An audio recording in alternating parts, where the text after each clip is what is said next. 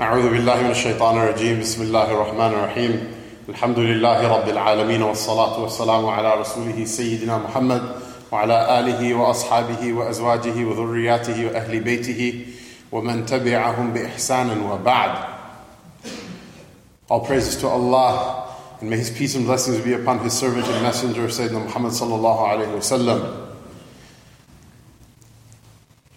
Islam is a very wide circle. if a person commits a sin, or even if they have to a certain degree incorrectness in their belief, the person is not cast outside of the pale of Islam. Rather, Iman or faith has a creedal definition, which is that you have to believe the right things inside of your heart, and it has a spiritual definition, meaning that it is a, a condition inside of the heart that is described in the world of the unseen in the world of intangible things, in the world of meaning. Rasulullah described the, the, the kayfiyah and the condition of iman in the spiritual world in a hadith in which he mentions that every son of Adam is born with a black spot on their heart every time they commit a sin or some disobedience of Allah subhanahu wa ta'ala, that black spot will grow.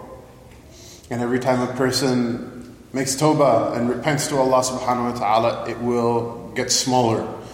This is a disease that affects the heart, but not the physical heart. It affects the spiritual heart, which is the seat of intention and the seat of conviction inside of uh, every human being. That is what is referred to in the hadith of the Prophet ﷺ that there's a morsel of flesh inside of the heart. If it is rectified, the entire body is rectified. And if it is uh, fasid, if it's spoiled, then the entire body is spoiled. Nay, verily, indeed, it is the heart.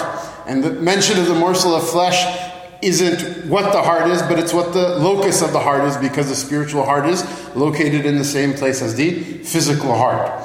So, this is the, the, the, the life of the heart. This is the spiritual definition of what Iman is, what faith is.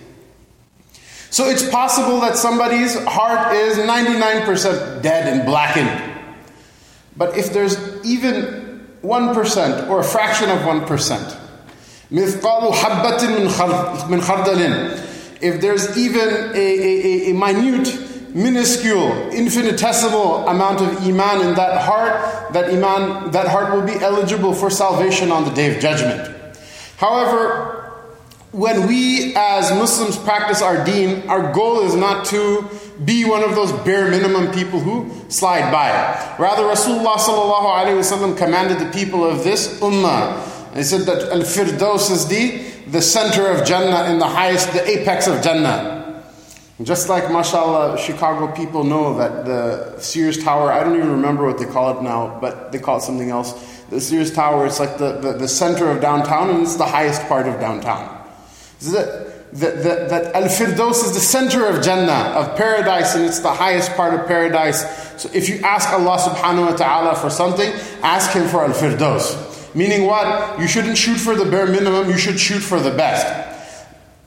This Iman, even though it lives in the hearts of a great number of people, even though it lives in the hearts of a great number of people and we're strictly prohibited and forbidden by Allah Ta'ala and His Rasul Sallallahu Alaihi Wasallam, of accusing a person of not having iman, of accusing a person of kufr, of disbelief, until and unless it has become rationally impossible for that person to have faith. Meaning, someone says, I believe in a Nabi after the Prophet.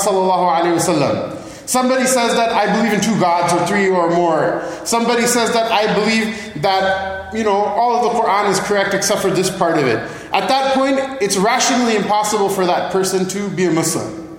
You can have a suspicion, for example, that a person prays and fasts, but they're doing it insincerely, but it's possible that you're wrong. The benefit of the doubt is given to all people with regards to faith. This is the way of the Ahlul Sunnah wal Jama'ah. It is haram to what? Accuse another person of kufr. This doesn't mean that every person who has faith is a person that should be looked up to or emulated in regards to matters of deen. And so if you read the Aqidah of the Ahl Sunnah wal Jama'ah, they have a, a, a kind of like a, a, chart. If you conceive of it with me like a circle. The widest circle is what they call the Ahlul Qibla. Ahlul Qibla for our, uh, mashallah, young and budding students of knowledge who are learning Arabic literally means the people of the Qibla. But it has nothing to do with, I mean, it has it has nothing to do with the qibla, uh, uh, in, in, at least in its entirety. It's a technical term. It's a technical term that's used to describe all of those people who meet a very bare minimum definition of Islam, even if they face the wrong qibla. The Ahlul Qibla are what? Those people, you know, that, that are good, those people that are bad in their Islam, those people that are ugly, but they meet some sort of bare minimum definition of Iman. Even if they don't pray, even if they don't fast, even if they're, uh, you know, uh, not people who ever bother to learn Arabic or tajweed or any of these things, there's a lot of people inside of that definition. That's the periphery of the circle. In the center of the circle is the target, those people who are on their deen those people who are practicing their deen, those people who conceive of the deen properly. And so that group of people in the center, and then there's it gets tighter and tighter in the middle, but that group of people in the center, that's what we refer to as the Ahl Sunnah wal Jama'ah. Ahl Sunnah wal Jama'ah, the Sunnah people know what it means. What does Sunnah mean? Sunnah means the practice of Rasulullah sallallahu alaihi wasallam. People don't understand what the word Jama'ah means.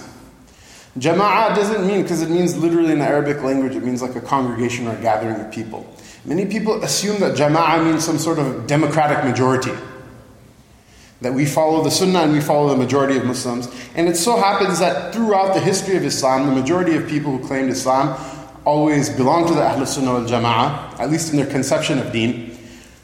But the word Jama'ah doesn't mean the majority of people.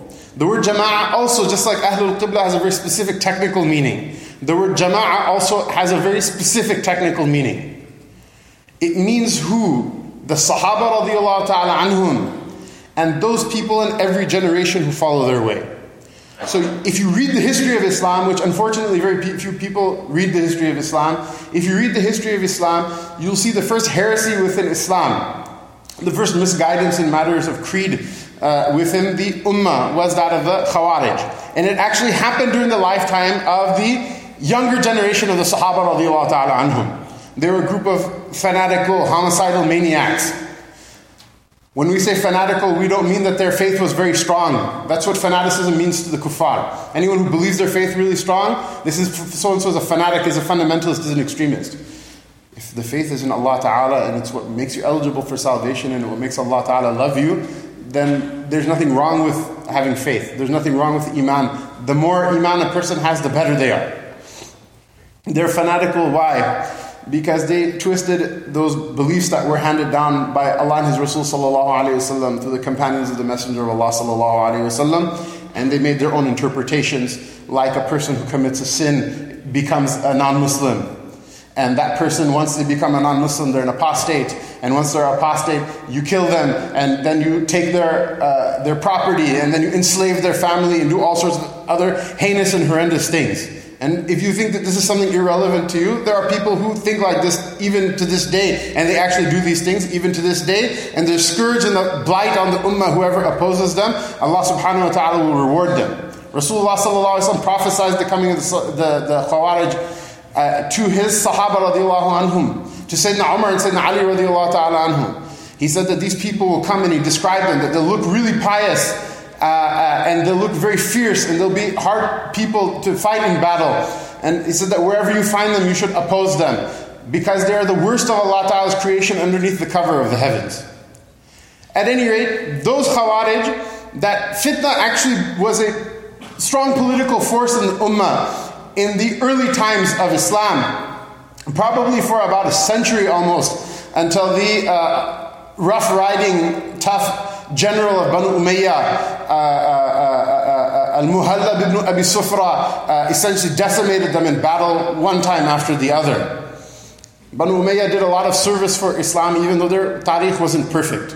But a person who has insaf will accept the good and will uh, uh, reject the bad. At any rate, Al Muhallab ibn Abi Sufra, he basically decimated them as a political force. But those people were still around while the Sahaba were there, which is the point I wanted to make. They're still around while the Sahaba were there. They used to meet with the Sahaba anhum in the Haram Sharif. Those people who rode in with the army of the Prophet ﷺ during the Fath of Mecca and by their own hands cleansed the Kaaba and the Masjid al Haram from idols and brought it back into the, the, the condition it was during the life of Sayyidina Ibrahim alayhi salatu wasalam. They would argue with them that you don't understand the Quran, you don't understand the deen. This is what this ayah really means. This is what Rasulullah really meant by this ayah. What did they do? They co opted the interpretation of the Quran. From who? From the Sahaba radiallahu anhum. Until the Yawm al Qiyamah, anyone who does so, that person, it's a sign of their misguidance. If you tell them that this is the maslak and this is the, the way of the companions of the Messenger of Allah sallallahu alaihi wasallam, they say, who are the companions of the Messenger of Allah? Why should we care about the companions of the Messenger of Allah? This is the madar, this is the standard by which we measure if a person is on guidance or misguidance. What does the Ahl Sunnah wal Jama'ah mean? They didn't say Ahl Sunnah was Sahaba, because the Sahaba radiallahu anhum, they passed away. They're gone. They no longer are alive in this world, uh, in, the, in the conventional sense. We don't say Ahl Sunnah wa Sahaba radiallahu anhum because if that was what we are, then that's done. That doesn't exist anymore. We say Jama'ah. Why? Because the Sahaba were the first of that Jama'ah, of that congregation. And then from the Tabi'een, from the generation after them, those people who accepted their way as authoritative, learned it from them, and then transmitted them, they're part of that Jama'ah. And then in the next generation, those people who took that message from those Tabi'een, Right? They're the ones who are the jama'ah. In every successive generation, there are a group of people who belong to that jama'ah. Now, because the majority of the Muslims for the entire history of Islam subscribe to this methodology and subscribe to this ideology, generally speaking, whoever is in the Muslim world, whether that person knows how to pray or not, whether that person know, you know, knows anything about fasting, anything about aqidah, whether that person is a pious person or an impious person, a righteous person or a not righteous person, we say that so and so is what? A Sunni. When we say Sunni, what do we mean? We mean that that person is a, a, a, an adherent to the creed of the Ahl Sunnah wal Jama'ah. But the fact of the matter is that this is, you know, you're not Sunni because the country you're from. You're not, you're not part of the Ahl al Jama'ah because of the, uh, uh, the, the, the family you're from, or the race that you're born into, or the part of the world that you're born in, or the citizenship that you have. The deen is not like that. Hinduism has a caste system. The ancient religion of the Israelites, it had a caste system. Certain people were from the priestly caste, certain people weren't. We don't in Islam, we don't have a caste system. This is not based on nationality, it's based on what? The person is a Muslim who says La ilaha illallah on the tongue and they believe the belief in it in their heart. And this Ahl Sunnah wal Jama'ah, someone says, Well, why are you dividing everybody by saying Sunni and this and that and this is Khawarij, blah, blah, blah? Why can't we just all say we're Muslims? The reason is we are all Muslims. However, the preservation of guidance in this ummah, which was the task that the Messenger of Allah informed us would be upheld and discharged by the ulama in specific and by the ummah in general, that is a duty that we cannot shirk. And there are certain people in the ummah that have shirked this duty. They have turned their back on this duty, they've ignored it. Some people have even opposed it. And the deen that was taught to us by Rasulullah sallallahu alaihi wasallam tells us what? Because it's a deen of samaha, of what? Of, of, of forbearance with people. إنما بعثت بالحنفية السمحة. I was sent with the most forbearant, with the most forbearant way and the most forbearant uh, uh, way of following the truth. And sometimes religious people become fanatical and they become real angry and they get upset about Rasulullah says that's not what I was sent with. What I was sent with is what? That forbearant way of following the truth. Because of that, a person can still be a Muslim, but the person is not a person of guidance. They can be spreading all sorts of weird ideas that are diametrically opposed to what Rasulullah said. And they can be doing weird things that are opposed to what Rasulullah was sent with. They can be harming the other Muslims. Still, the Messenger of Allah forbade us from saying, You're not a Muslim. Forbade us from saying, You're a kafir. Forbade us from saying, You're a munafiq, you're a hypocrite. Forbade us from kicking people out of the pale of the deen. That if that person, that same person, who's the most dis- disgusting person you can think of, transacts in riba, you know, sells alcohol, sells drugs, kills people, harms people, has a foul tongue, whatever. If that person were to walk into the masjid, forget about pray the pray the salat in the congregation. If that person were to walk into the masjid and lead the salat, there's no mufti that would say that the salat was invalid. Why? This is from the samaha of the deen. Because things that happen in the dunya, none of them have any, any sort of comparison with the spiritual reality of faith that's inside of the heart. This is our belief as the Ahl Sunnah Jama'ah as well. That no matter what your opinion about a person is, Yom al Qiyamah, there's a hadith Rasulullah sallallahu wasallam narrates that a person will come with so many sins that they fill 99 scrolls when unfurled, go as far as the eye can see. And there are some people who have a, a bent toward literalism in this ummah. So if you want to be literal about that, although literalism is not a, a robust interpretive methodology, it doesn't really work. Uh, and the ummah, you know, it came up at some point in its history and the ummah abandoned it quite quickly. But if you have bent toward literalism, then know that your eyes can see like the sun, they can see different galaxies. It's a lot of sins. 99 scrolls when unfurled will be filled with sins, as far as the eye can see when unfurled. And the angel will bring a small card, bitaka. Literally, the word is bitaka. It's the word in the modern language for like a business card or for like a driver's license or something, right? That they'll put, it will have written on it la ilaha illallah, and it will be put in the other scale pan, and it will outweigh them. Which means what? You may not like that person, but Allah loves them, so that's your problem. You may not like that person. You may look at the ummah of the Prophet ﷺ and say, Who are these people? They don't speak English properly. They don't have good degrees. They smell weird. Their streets are messy and they're filled with garbage. They're horrible people. They, uh, uh their marketplaces are chaotic and unruly. They don't know how to stand in line. People say silly things like that, don't they? They say, oh, look, we have Muslims in America, but we have Muslims in the Muslim country, but Islam is in the, in the uh, Western European countries. Why? Because they know how to stand in line. Allah Ta'ala sent His Rasul Sallallahu Alaihi Wasallam to teach people how to stand in line. There are people who will be standing in line in this world with great order. They're also going to be standing in the line to go, go to Jahannam. Did you know that? Otherwise, if uh, standing in line in orderliness was a virtue, then there would be the uh, kuntum khayra ummatin ukhrijat nas would have come down about the Nazi party. Because they're very orderly people. You see how they march and salute, and it's completely a, a spectacle, it's a big show. Brothers and sisters, the samaha of the deen means that the circle of people that is considered to have a valid iman is very wide. It's even wider than people think. And we are not allowed to transgress or throw somebody out of that circle, run, lest we run afoul of Allah Ta'ala who brought those people into it. However, that doesn't mean that all of those people are on guidance and you want to follow the way of all of those people and you want to take your deen from all of those people. This system is not a system of sectarianism. This system is a system that shows that Allah Ta'ala's mercy, it outstrips the rules that Allah subhanahu wa ta'ala laid down for His creation. The commandment of the Prophet ﷺ is not to try to be one of the people on the outskirts of that system.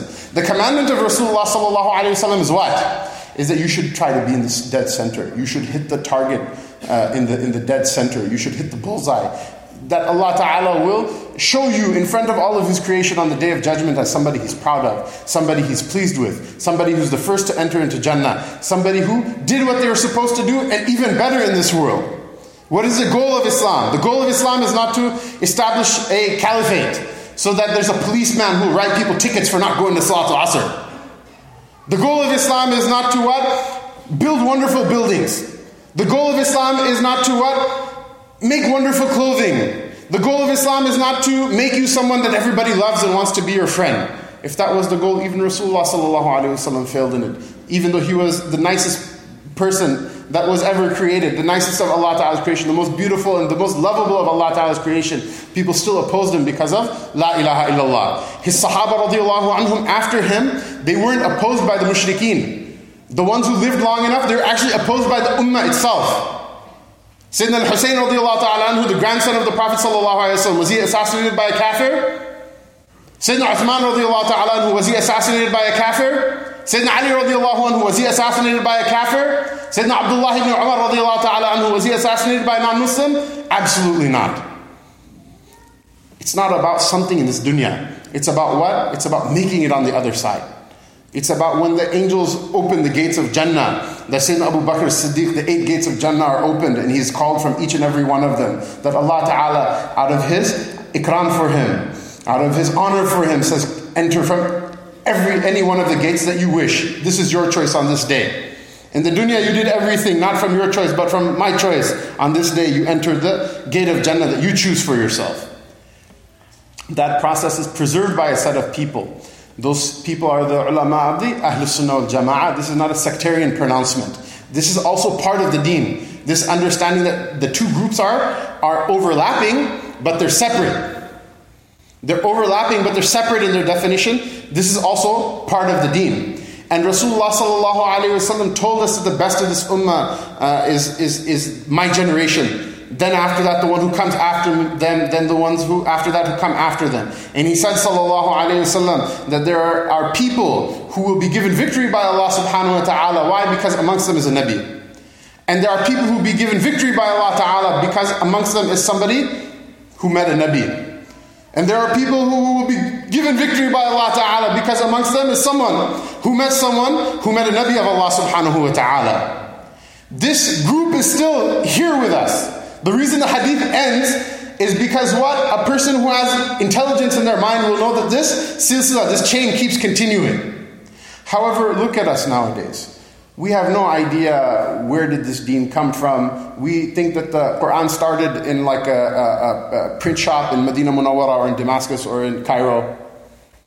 We don't know the person who, you know, the masahif are written by hand, you know that. They're not written by like, no, it's not like someone typed up and says, Alhamdulillah, Rabbil Alameen, space bar, enter, uh, Ar-Rahman, Ar-Rahim. You know, these things, they're written by hand. There's an entire sanad with just the writing of, of, of, of the mushaf. There's an entire sanad for the, the ayat, the numbering of the ayat. There are different qira'at of the book of Allah. This is just the mushaf itself. The entire deen is transmitted by sanad. Almost none of us know where it came from. Almost none of us know where it came from. Now we live in we live in the United States. You know the, the, the, Constitution was a revolutionary document in the history of mankind. It provided Western Europe, which at that point had become the most efficient civilization in the history of mankind at killing people. It provided them with some sort of restraint and reasonability so that they don't cancerously just consume their own their own nations as well. To run run uh, groups of people that have different ideas that will bring them to blows and fighting with one another so that they can function as a cohesive group without cancerously killing, destroying one another. This is actually a, a large achievement in the history of mankind. That constitution, however, wasn't perfect. You know, in the original constitution, uh, people of, uh, of, of African origin, they're considered to be what? They're considered to be three fifths of a human being. Is an is a African American three fifths of a human being? Ma'adallah, this is a, a, an abomination unto the Lord, which is worse than many of the things we consider to be sins, to say that or believe that. What did they do to those people in order to keep them enslaved? Is that they convinced them that you're not really a human being. They did a number of things chain them, shackled them, beat them. One of the things they did is they made it illegal to teach them how to read.